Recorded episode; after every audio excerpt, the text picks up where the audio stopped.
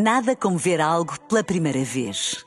Porque às vezes, quando vemos e revemos, esquecemos-nos de como é bom descobrir o que é novo.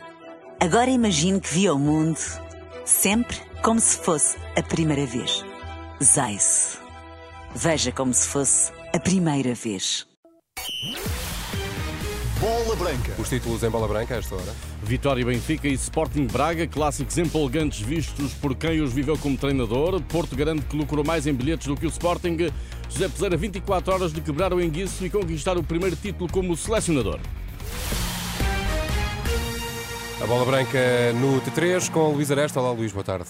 Olá, boa tarde. Braga e Vitória podem sair da jornada 21 como os grandes protagonistas. O aviso de Manuel Cajuda, Sporting e Benfica, que regressam ao campeonato em dois clássicos do futebol português, depois de terem marcado encontro nas meias finais da taça. Cajuda, antigo treinador de Braga e Vitória e um dos mais experientes treinadores do primeiro escalão do futebol português, reconhece que Sporting e Benfica são favoritos, mas não ao ponto de excluir a possibilidade de serem os minhotos a triunfar, tanto em Alvalade como em Guimarães. O Vitória está a fazer uma excelente época, que merece parabéns o Braga, eh, cada vez mais, se aproxima da grandeza, eh, quer do Benfica, quer do Sporting.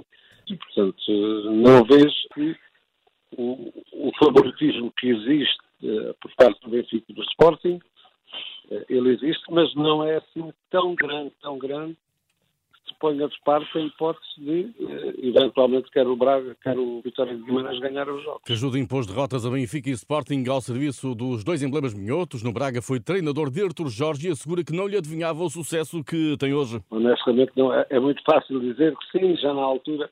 Uh, na altura, ele era capitão de equipa e era um líder, um líder nato. No relevado, ele era um líder nato. Uh, mas daí que eu consigo ver um pouco mais à frente, mas não consegui ver tanto ao ponto de uh, dizer que já vaticinava isso, não. Isso é colar-me ao êxito uh, do Arthur Jorge. Já sobre o Vitória, o antigo treinador sublinha a força dos adeptos aparentemente rendidos a Álvaro Pacheco, uma aposta que causou alguma surpresa. Uh, Manuel Cajuda. É Luís Carlos Álvares, que eu gosto muito, e não é meu amigo pessoal, gosto muito dele. Ele encontrou o clube muito superior à sua medida. O Vitória tem uma coisa que são poucos os clubes na Primeira Liga que têm, têm o melhor jogador da Liga. E o melhor jogador da Liga é a sua massa associativa. Manuel Cajudo, ouvido pelo jornalista João Cruz. Vitória Benfica domingo às 8h30 da noite. Antes, às 6 o Sporting recebe o Braga. O Porto joga na segunda-feira à noite em Aroca.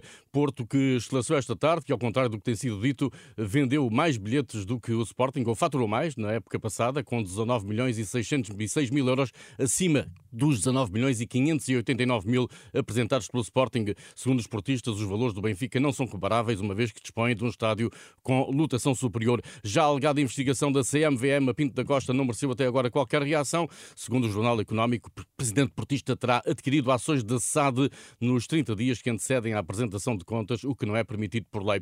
Liga Jovem da UEFA, Azel Alkmaar Porto, Milan Sporting de Braga, o resultado do sorteio dos oitavos de final da Youth League para as duas equipas portuguesas na prova. Se o Porto passar, cruza-se nos quartos de final com o Mainz ou com o Manchester City. O Braga, caso consiga ultrapassar o Milan, terá pela frente o Real Madrid ou o Leipzig. Eliminatória dos oitavos, a uma só mão, realiza-se a 27 e 28 deste mês. O fim de semana pode consagrar José Peseiro como o primeiro treinador português a erguer a Taça das Nações Africanas. Para tanto, a Nigéria terá de bater na final a Costa do Marfim, país organizador do CAN. Entrevistado pelo jornalista Pedro Castro Alves, o treinador da Nigéria aponta ao primeiro título como selecionador, sabendo que terá que derrotar toda uma nação. Esta Costa Marfim esteve lá embaixo, praticamente para ser eliminada uh, naquela altura, teve que esperar até à última jornada. E acho que isto também, se calhar, é, é, algo que é positivo para eles. Estiveram quase a sair, o treinador saiu à terceira jornada e agora estão a crescer, com certeza com um balão muito maior ainda. É um bom adversário, com grande qualidade, bons jogadores, uma boa ideia de jogo. Uh, mas nós queremos vencer. Vencemos um zero o primeiro, o primeiro, o primeiro jogo que tivemos na, na fase de grupos e queremos vencer outra vez vai ser muito difícil, de certeza, mas todos os jogos que nós temos disputado até agora têm sido difíceis. José Bezerra procura pela Nigéria o primeiro título como selecionador, depois de já ter treinado a Arábia Saudita e Venezuela. Impasse na ida de António Oliveira para o Corinthians.